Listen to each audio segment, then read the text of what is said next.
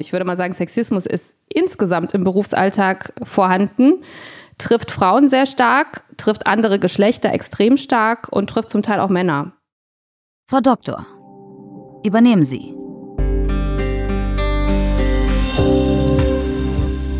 Hallo ihr da draußen, schön, dass ihr wieder dabei seid bei einer neuen Folge Frau Doktor übernehmen Sie.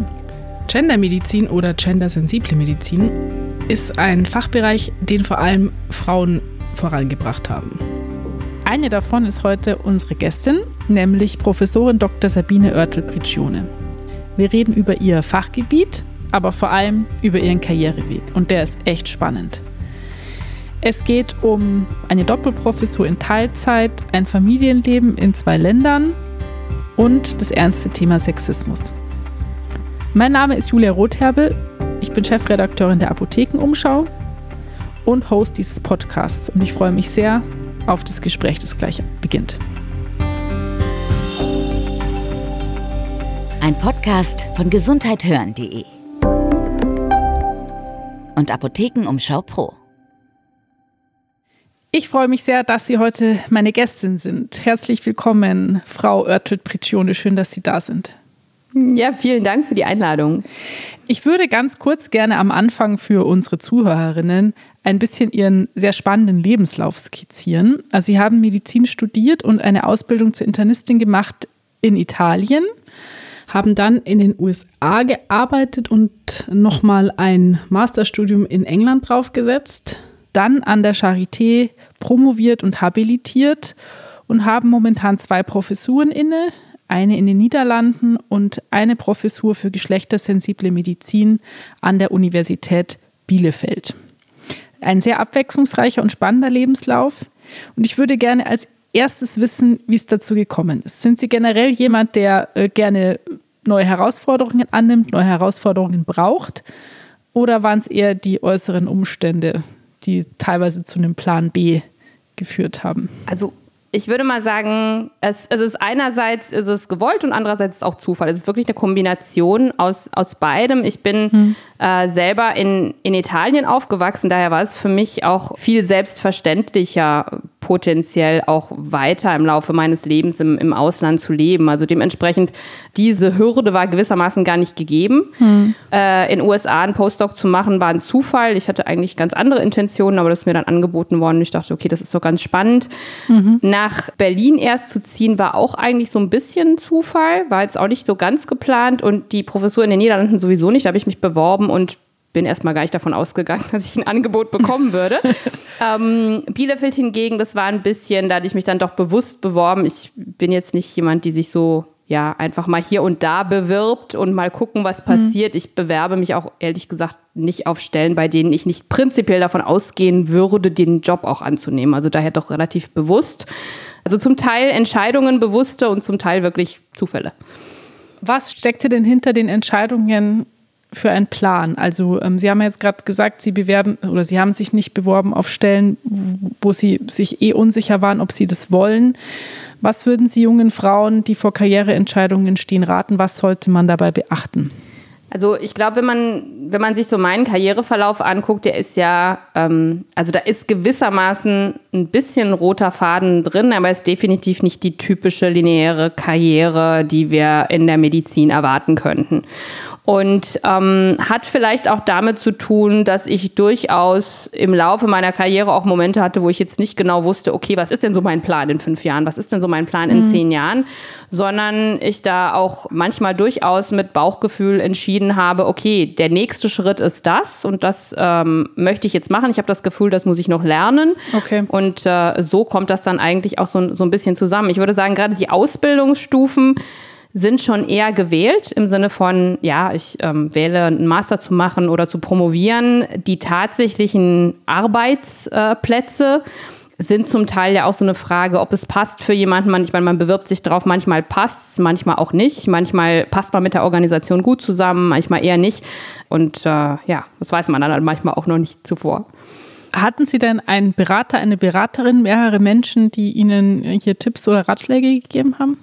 Hm, ja und nein. Also ich würde mal sagen, ähm, ich habe definitiv nicht wirklich Rollenmodelle gehabt. Also einfach mal so auch mhm. Ziele in dem Sinne, das ist das, was ich werden möchte. A, weil während meines Studiums gab es ja sozusagen den Job, den ich heute mache, den gab es in der Form gar nicht. Und ich denke, viele, viele Entscheidungen sind wirklich vielleicht auch manchmal kontraintuitiv entstanden. Also wie zum Beispiel, wie ich aus USA zurückgekommen bin. Mein Chef hat damals zu mir gesagt, warum bleibst du denn nicht hier? Das könnte doch einfach erfolgreich weitergehen. Warum gehst du jetzt nach Europa mhm. zurück? Auch noch mit der Intention, Tropenmedizin zu machen, was dann irgendwie gar nichts damit zu tun hatte. Das heißt, ähm, ja, Beratung ist, ist gut, aber ich glaube, ich habe auch so ein bisschen, bisschen Resistenz gehabt im Laufe der Karriere.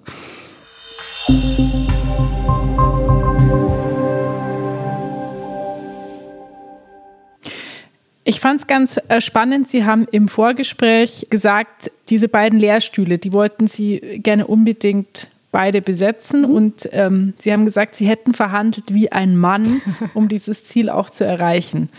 Und ich wüsste jetzt gerne, wie ein Mann äh, denn verhandelt. Vielleicht im Gegensatz zu einer Frau. Ja, ich, ich würde mal sagen, ich bin halt einfach ähm, mit, mit klaren Bedingungen die für mich erfüllbar äh, waren, ins Gespräch gegangen. Mhm. Und mit dieser, mit diesem Bewusstsein und gewissermaßen auch mit der Tatsache, so das sind, sind meine Konditionen, entweder das geht oder das geht nicht. In ein, in ein Gespräch zu gehen, ist natürlich auch nochmal eine andere, ja, man wird auch anders wahrgenommen. Ich muss jetzt auf der anderen Seite sagen, ich hatte natürlich als GesprächspartnerInnen für die Professur in Bielefeld auch ähm, Dekanin und einen Rektor, die, die da sehr aufgeschlossen waren und sehr unterstützend damit umgegangen sind. Das hätte auch ganz anders sein können. Aber wie gesagt, wenn man mir gesagt hätte, wenn ich jetzt zum Beispiel auf mehr Resistenz äh, gestoßen wäre und man gesagt hätte, nee, das geht gar nicht, Sie müssen das so und so machen, hätte ich auch ganz klar gesagt, nein, das geht nicht. Ähm, Sie spielen bei den Konditionen, denke ich mal, auch auf das Thema Teilzeit an. Wie nehmen Sie das denn, denn generell wahr, Professuren in Teilzeit? Ist das ein Thema, das in der Medizin äh, noch eher auf Ablehnung stößt oder ein mittlerweile immer mehr akzeptiertes Arbeitsmodell? Also ich würde mal sagen, insgesamt stößt es immer noch auf Verwunderung. Und mhm. ich würde gar nicht unbedingt sagen, Ablehnung, aber definitiv Verwunderung. Wie kommen Sie denn auf die Idee, sich nicht verbeamten lassen zu wollen und eine W3 in Teilzeit anzunehmen? Was stimmt denn mit Ihnen nicht? ähm, ich glaube, das, das ist schon noch häufig die Reaktion. Es gibt langsam mehr Offenheit. Es gibt ja auch ein paar Modelle immerhin, äh, die das zum Teil ja auch mit, mit geteilter Führung zum Beispiel machen. Sehr wenige Beispiele immerhin, aber doch einzelne. Das heißt, äh, man sieht offensichtlich, dass sich da auch neue Modelle entwickeln, aber es stößt meistens äh, auf Überraschungen. Dann die Frage natürlich, ist sowas überhaupt machbar? Äh, ich glaube, die Machbarkeitsfrage kriege ich in der Zwischenzeit nicht mehr. Mhm. Dann natürlich auch so der Punkt, was, was bedeutet das denn jetzt eigentlich? Warum denn überhaupt? Und äh, ich meine, da kommen ganz unterschiedliche, unterschiedliche Fragen. Aber im Grunde genommen, jetzt ist es einfach so. Ähm, und wie gesagt, ich, ich bin sehr dankbar, dass es einfach auch sehr offen angenommen wurde. Ähm, Sie haben ja eine Tochter. Mhm. Und Sie sind verheiratet und äh, arbeiten eben in zwei unterschiedlichen Ländern. Mhm. Wie muss ich mir das vorstellen? Wie, wie, wie kriegt man das organisiert? Ja, mit einem Partner, der von vornherein Feminist ist und das mitträgt und das absolut selbstverständlich findet. Also ich glaube, das ist natürlich ein, ein, essentieller Punkt. Egal mit wem ihr irgendwann entscheidet, falls ihr wollt, Kinder zu haben, entscheidet euch für einen feministischen Partner oder Partnerin. Und dementsprechend bedeutet das auch, vor allem wenn man eine Karriere plant und gleichzeitig eben auch ein Kind oder Kinder möchte, ist das ein essentieller Punkt. Geht man davon aus mit dem Partner oder der Partnerin, dass die Arbeit, die Care-Arbeit gleichermaßen geteilt wird. Das macht es nicht unbedingt einfacher. Ich meine, es ist immer noch viel Reisen und äh, viel hier und da sein. Aber ich mhm. denke, mit der, mit der Unterstützung, wenn man das abspricht und, und so macht, ist es eigentlich, kann es sehr wohl eine Bereicherung für alle Beteiligten sein. Sehr schön. Also ich finde ja immer so diese Zeit kurz vor diesen Sommerferien, das ist immer fast wie der zweite Advent, ja. Kuchen backen und, und so an allen Ecken und Enden. Ich finde, es gibt so Zeiten, da kommt man dann tatsächlich so ein bisschen an eine organisatorische Grenze. Aber wenn man will, funktioniert natürlich alles. Das muss man wirklich sagen. Man darf nur nicht die Illusion haben, dass alles ganz easy ist. Nee, A darf man nicht die Illusion haben, dass alles easy ist, weil das ist es nicht. Und Nein. B darf man vor allem nicht erwarten, dass alles perfekt läuft. Ich glaube, das ist der allerwichtigste Punkt, ähm, dass man ganz klar Prioritäten für sich setzen muss und eben die Erwartung, dass es einen, einen perfekt aussehenden und organisierten Haushalt gibt und gleichzeitig äh, das äh, Essen im Ofen kocht und äh, das Kind hier bespaßt wird und parallel ich am besten jetzt mit Ihnen noch das Interview mache. Es wird natürlich nicht alles so, so reibungslos laufen, aber ich glaube, wenn man da auch entscheidet, was sind die Prioritäten und, und was kann auch mal stehen und liegen bleiben, dann ist das, denke ich, auch gut zu machen. Vor allem das gesunde und selbst zubereitete Essen im Ofen Genau. kocht. Gut, ähm, ich würde gerne an dieser Stelle ähm, meine Redakteurin Anja Kopf äh, zuschalten äh, zu unserem Gespräch, weil wir nämlich in diesem Podcast immer ein kleines Spiel spielen und Anja dieses Spiel moderiert. Deswegen, hallo Anja. Genau, da sage ich mal Hallo. Hallo. Wir spielen dieses Spiel ja meistens am Anfang von dem Podcast, so als eine Art Warm-up, um in das Gespräch zu kommen. Jetzt ist das Gespräch ja schon ungefähr bei der Hälfte, deswegen weiß ich nicht ganz so genau, wie man das jetzt nennen kann. Cooldown. Ja, okay, dann machen wir jetzt ein kurzes Cooldown. Also Frau Oertel-Prigione, der erste Satz geht an Sie. Der heißt, wissenschaftliche Paper bzw. neue Studien lese ich am liebsten. Muss ich den jetzt zu Ende sagen, Genau. wenn, wenn ich Zeit habe? Sehr gute Antwort. Ich hätte jetzt erwartet, dass Sie sagen, in der Hängematte oder abends noch im Bett, aber wahrscheinlich. Nee, es ist realistisch ist wirklich. Das Realistischste ist, wenn ich Zeit habe. Und es kann in ganz unterschiedlichen Momenten sein. Und wenn ich mir die Zeit dafür nehme, das ist vielleicht auch noch ein wichtiger Punkt. Ähm, Julia, ich glaube, das schließt gerade ganz gut an an das, über das ihr euch gerade unterhalten habt. Mein Terminkalender ist für mich äh, momentan tatsächlich ein ziemliches Chaos. also ich organisiere den ja selbst und ähm, will ich auch unbedingt, aber ich glaube, ich komme langsam an meine Grenzen. Ähm, vor allem, wenn viele private Termine noch dazukommen mit der Schule oder so, dann ähm, ist es meistens ein ziemliches Chaos. Und es gab jetzt auch tatsächlich schon Termine, die ich einfach vergessen habe. Wobei ich auch nochmal sagen muss, was ich super spannend finde, wenn wir auch hier Terminfindung für den Podcast sind und wann können wir Aufnahmen machen. Du hast noch ein papierenes Exemplar. Ja, das habe ich, seit mir mal ähm, mein Handy kaputt gegangen ist und nicht alles so, so synchronisiert war, wie ich es mir vorgestellt hatte. Und ich echt zwei Wochen lang irgendwie versucht habe, alle Infos irgendwie wieder zusammenzukratzen. Seitdem habe ich tatsächlich einen Papierkalender, in dem auch viele äh, Kontaktdaten und so einfach dann nochmal drinstehen. Frau Oertel-Britone hat gerade ziemlich gelacht. Ja, ja, aber ich habe die, dieselbe Erfahrung mitgemacht, wie ich gerade nach, nach Holland gezogen bin, wurde mein Handy geklaut und auf meinem Handy laufen vier Kalender zusammen. Aber das war wirklich so ein Moment der Erkenntnis, wie sehr man auch davon abhängig ist, Ja. aber auch welche Chancen das bietet. Also ich meine, sonst, sonst wäre praktisch die Koordination um einiges schwieriger, würde ich mal ehrlich sagen. Ja. Der zweite Satz an Sie, Frau Oertel-Prigione. Ein No-Go im Umgang mit Mitarbeiterinnen und Mitarbeitern ist für mich Oh, da gibt es viele. Also, ich würde erstmal sagen, Respektlosigkeit, mangelnde Anerkennung der Leistungen, äh, Micromanagement, ähm, unterlassene Förderung und Diskriminierung und Belästigung. Zum letzten Punkt wollen wir nachher auch nochmal kommen. Ich wollte gerade sagen, das ist eine ganz schöne Menge. Ja. Julia, das schließt auch gut an. Ich merke gerade, ich habe so einen narrativen Aufbau. Ähm, andere Chefs bzw. Chefinnen würde ich gerne sagen. also anderen ChefInnen, tatsächlich, also quasi äh, den Frauen, würde ich gerne sagen, dass ich es cool fände, wenn man ähm, dieselben starken Netzwerke etablieren könnte, wie viele Männer sie haben. Und hast du auch noch irgendwas für andere Chefs? Ähm, nee, eigentlich nicht, weil ich will die nicht so über einen Kamm scheren. Also ich habe gute Erfahrungen und schlechte Erfahrungen mit Chefs gemacht. Okay, ich akzeptiere diese Antwort. Wir kommen zum letzten Satz. Sexismus ist im Berufsalltag von Frauen. Soll ich da was dazu sagen? Mhm. Äh, vorhanden. Ähm, nicht nur im Berufsalltag von Frauen. Also ich würde mal sagen, Sexismus ist insgesamt im Berufsalltag vorhanden, trifft Frauen sehr stark, trifft andere Geschlechter extrem stark und trifft zum Teil auch Männer. Also daher es ist ein Thema, was insgesamt im Berufsleben vorhanden ist. Mhm. Auch ein wichtiges Thema, worüber wir schon mal hier im Podcast geredet haben und Julia genau. ist angekündigt. Ähm, wir kommen noch dazu. genau, gut.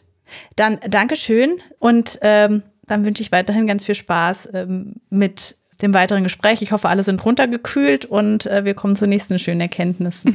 Danke, Anja. Dankeschön.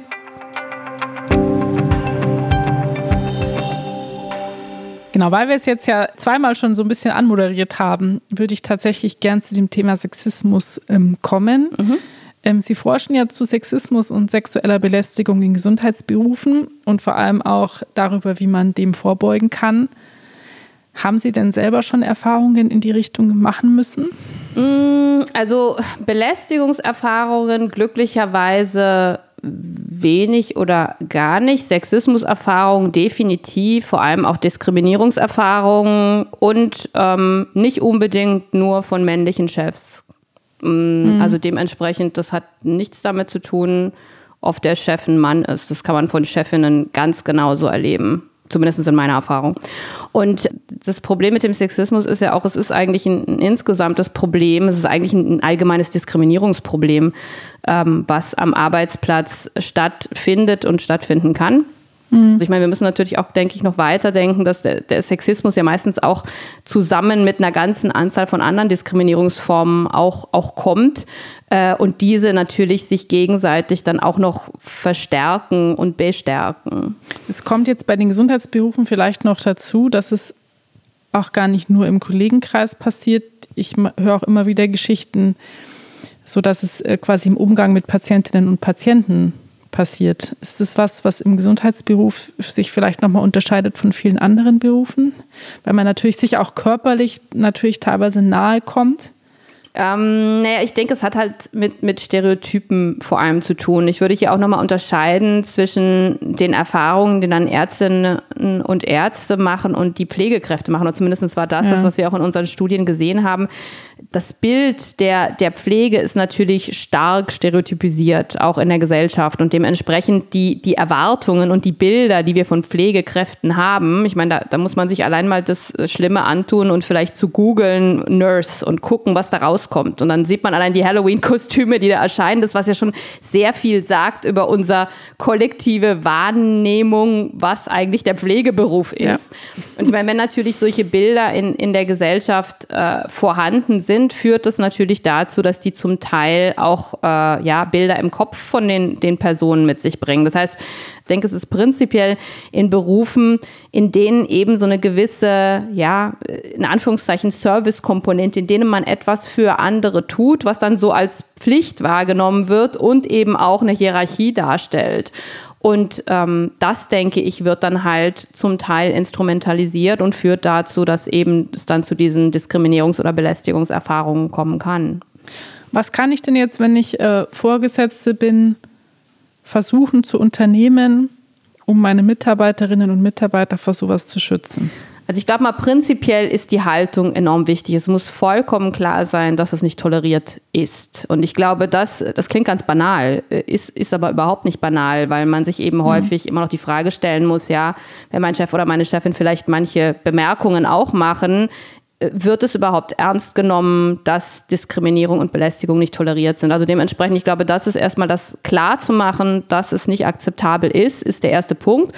Und das zweite ist natürlich, hier auch authentisch dahinter zu stehen. Ich kann natürlich etwas sagen und mich dann ganz anders verhalten, das bringt dann überhaupt nichts. Also ich glaube, das ist das erstmal das zu leben und ähm, ganz klar an einer bestimmten Kommunikationskultur zu arbeiten, dass die Mitarbeitenden im Idealfall sich auch so sicher fühlen, zu mir zu kommen und mit mir zu sprechen, damit wir, je nachdem, was immer auch passiert ist, eine, eine Lösung für das Problem finden können. Also ich glaube, das ist auch nicht eine Sache, die man jetzt so heute mal machen kann und jetzt machen wir mal eine Fortbildung, dann ist alles gut, sondern es ist im Grunde genommen auch ein Vertrauen der Mitarbeitenden, was man sich über die Zeit erarbeitet.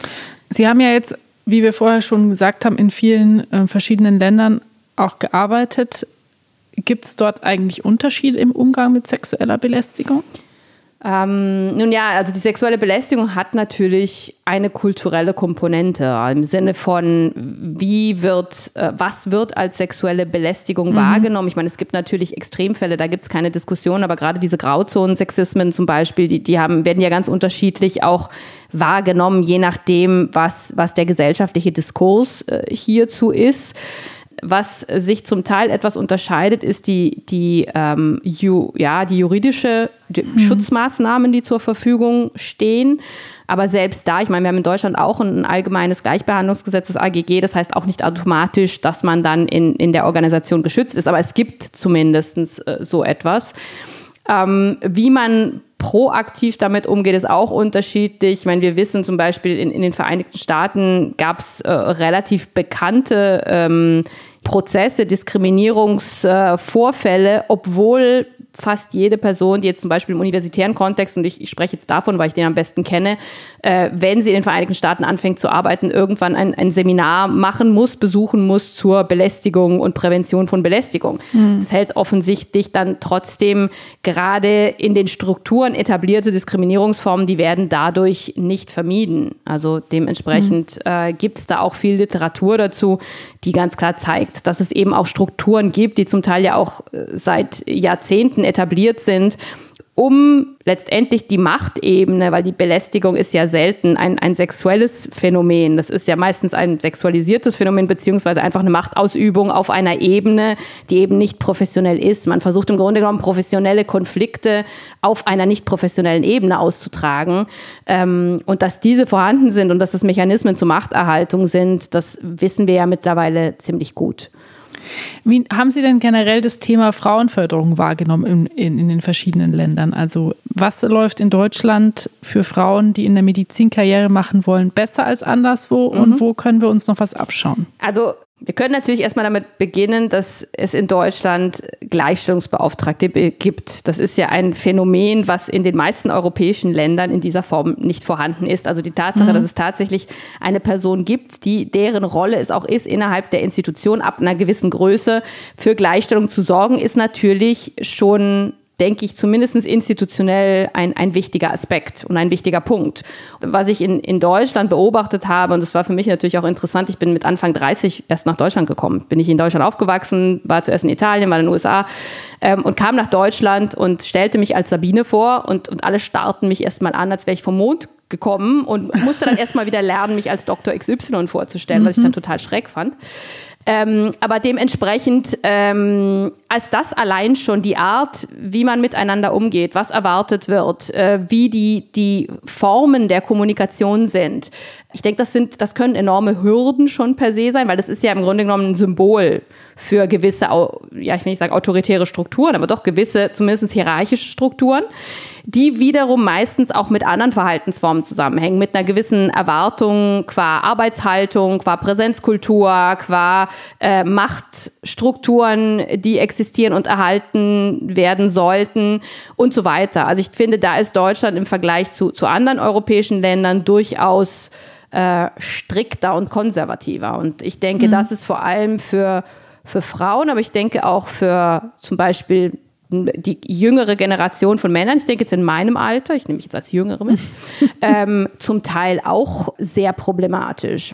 Zum Teil, ich sage, ich will jetzt auch nicht allen, es gibt einzelne Kliniken, die, die das wirklich gut machen und wirklich progressiv versuchen, ihren Mitarbeitenden entgegenzukommen. Mhm. Aber wenn die Strukturen natürlich antiquiert sind, dann ist das eigentlich ein Problem für, für alle, die sich versuchen, in diesem System äh, zurechtzufinden, besonders wenn sie eben nicht einem Typus entsprechen.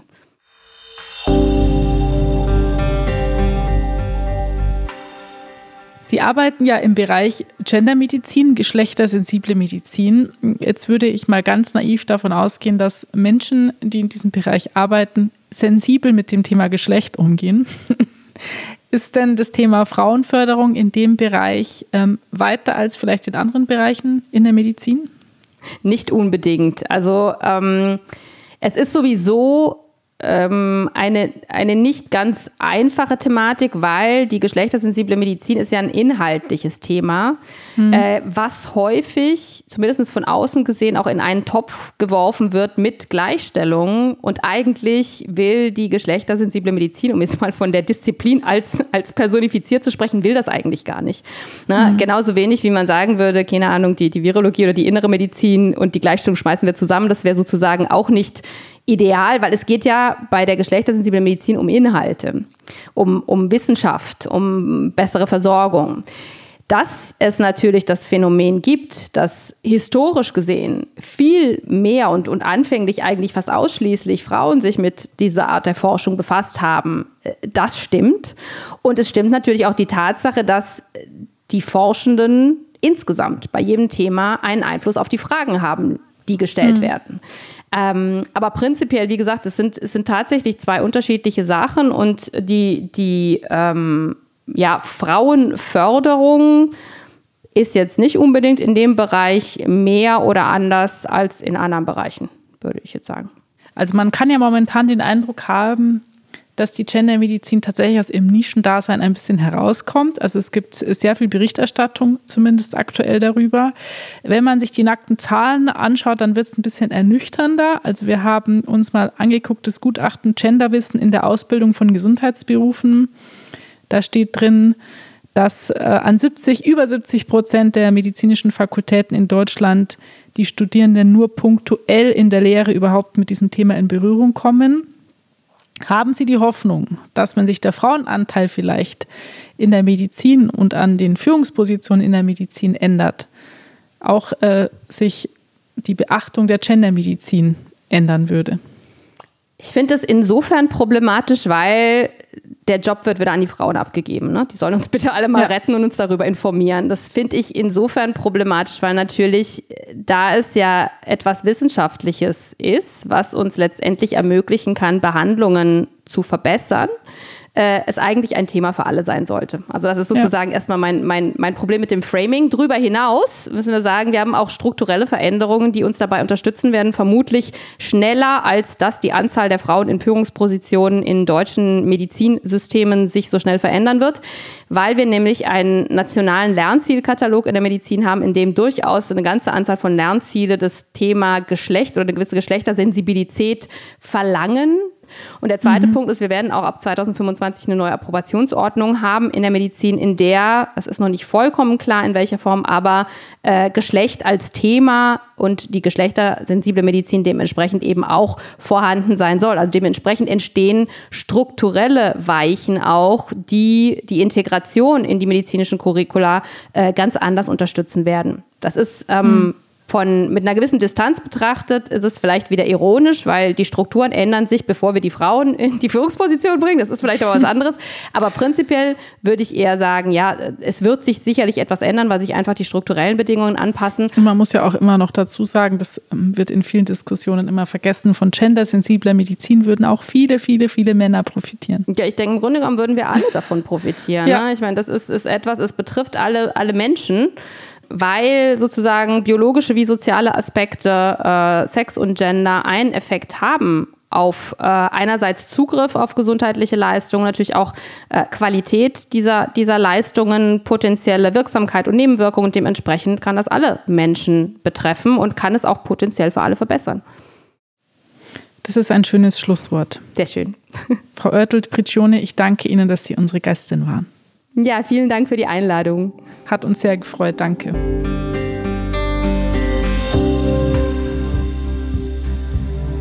Unsere Gästin hat uns ja erzählt, dass es den Job, den sie heute macht, so noch gar nicht gegeben hat, als sie am Anfang ihrer medizinischen Karriere stand. Das ist für mich ein Anlass, ähm, darüber zu sprechen, dass es auch diesen Job, den ich gerade mache, noch gar nicht so lange gibt, denn dieser Podcast ist gerade mal ungefähr ein Jahr alt. Es freut mich total, dass ich ähm, hier reinwachsen durfte mit euch als Zuhörerinnen und mit ganz vielen tollen Gästinnen und freue mich jetzt einfach auf jede weitere Folge, die kommt. Und jetzt eine kleine Vorschau auf die nächste Folge.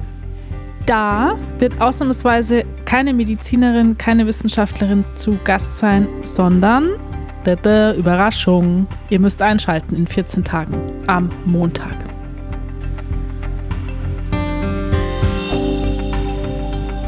Ein Podcast von gesundheithören.de